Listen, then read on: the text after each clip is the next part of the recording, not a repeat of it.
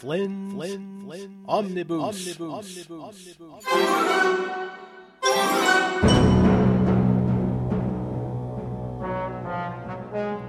This is about you. And it's about me. It's about all of us, working together to form a more perfect union.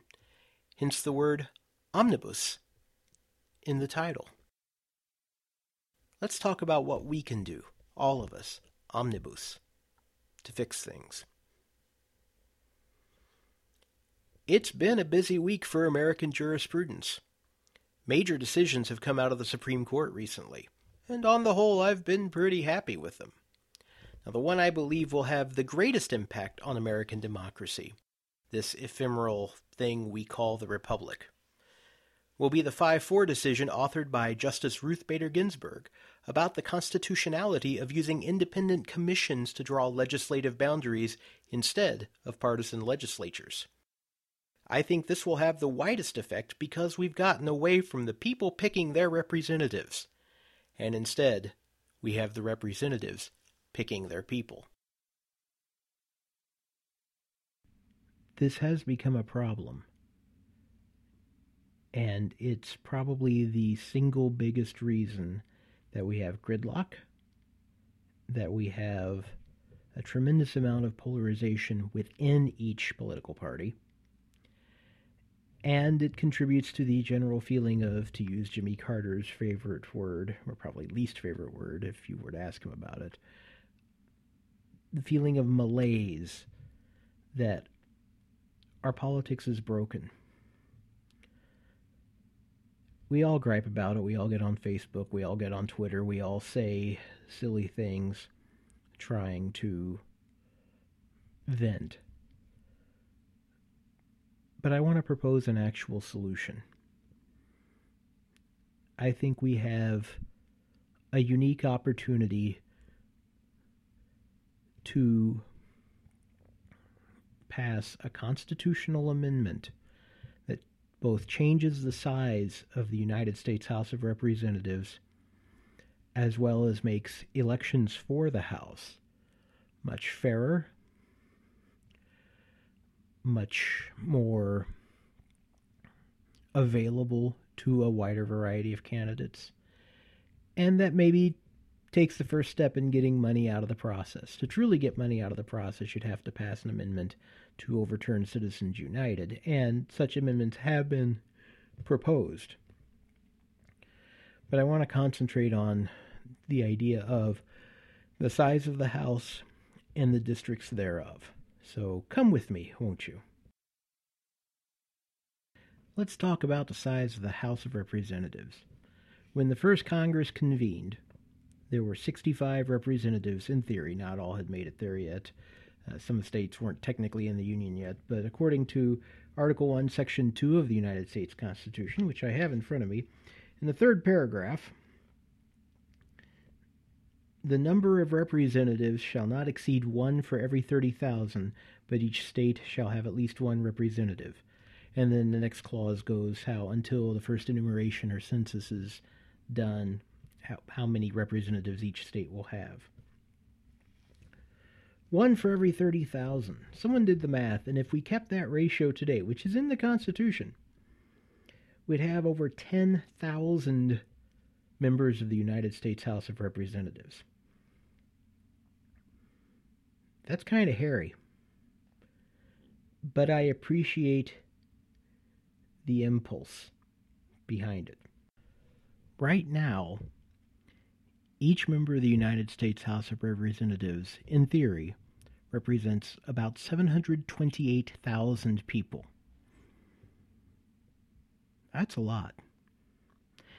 And in some states it's less because each state is allowed to have one. Wyoming, with a population of about 550,000, has its one representative, but Montana, with a population now estimated to be over 1 million, also has just one representative.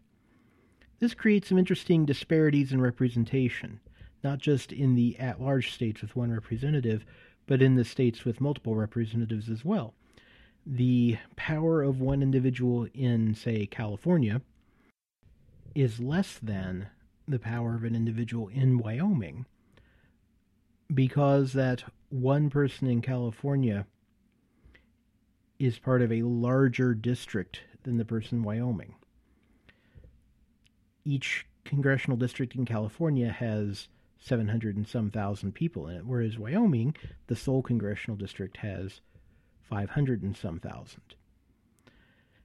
This is a fairly uh, wide distance in the amount of representation. It's nearly 200,000 people. And that's problematic. On top of it, there's no reason it has to be this way. The size of the House is fixed by statute. The Permanent Apportionment Act of 1929 which fixed the House at 435. The story of why 435 is interesting. From the founding of the country up to 1912, the House grew essentially every 10 years. I think there was once in the 19, 1840s that it actually got a little smaller because the Democrats took power and wanted to undercut the Northern Whigs or something like that. I'm a little rusty on the details. But for most of the history of the Republic, as the population has increased, so has the House. Well, in 1912, they never did the apportionment properly. So they just kept it at 435, and for some reason that number has taken on the significance that it has, and that's where we keep it. The problem is, if the house stays fixed at 435 and the population keeps growing, you end up in situations where one person has to represent three quarters of a million people. And on top of that, once you hit that point, to be able to mount an effective campaign to run for and hopefully win that office, you find yourself in a situation where all you do is fundraise, or you're beholden to special interests. And that's counter to the spirit and purpose of American democracy as well. So, what can we do about it? Let's find out.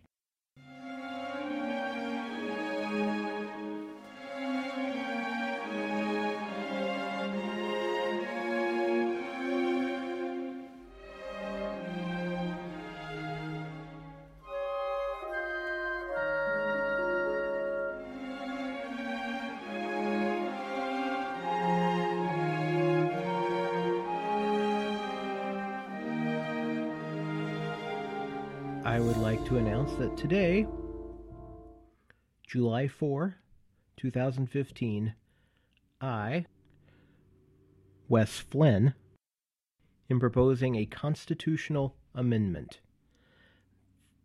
This amendment will be the 28th Amendment to the Constitution of the United States. And basically, the amendment says that the size of the United States House of Representatives will be at least one for every tenth of 1% of the population. At least one for every one tenth of 1%. So that's going to be a House of at least a thousand representatives. Each state shall still have at least one representative, uh, although I think, if I've done the math correctly, most of the states would have at least, most of the smaller states, I should say, would have at least two or three. And then, since there would be more than one for each state, each state shall rep- elect its representatives by district. And then the amendment also goes further and insists upon a an independent commission to draw the district lines. Take it out of the hands of the partisan legislatures. A couple of states already do this, as I mentioned earlier, and it was just upheld by the Supreme Court. So I think this is something we need to pursue. Interestingly enough, there is support for this on both the left and the right. Now, I don't claim to be a spokesperson for the entire left, but there is a general sense that we need to do more to get money out of politics to make representation more truly representative. And our friends on the right, of all people, the Tea Party, a lot of Tea Party types are in favor of this as well. I've put up some links on the blog to a couple of Tea Party sites in question that were speaking positively about the idea of expanding the size of the house.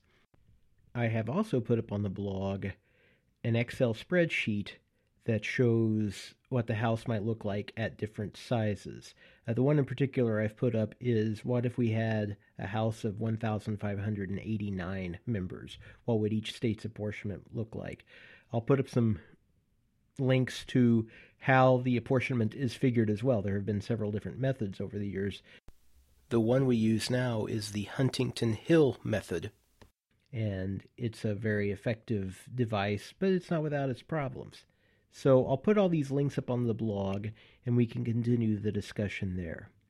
In the meantime, enjoy the 4th of July. Think about all the freedoms that we have here, and help work with me to restore some of these freedoms. We'll have more discussion about this in upcoming uh, episodes of this podcast, if there are to be upcoming episodes of this podcast. Special thanks to Jeff Trotier and Dave Tank, two actual honest to goodness attorneys, for their insights and assistance in the crafting of the amendment. And the music that you're hearing was written by me, conducted by the late Robert Ian Winston, and performed by the Czech Philharmonic. The piece is Rational Exuberance. It's still available out there on the Naxos website if anyone is interested in it. Thanks for listening, and have a wonderful day.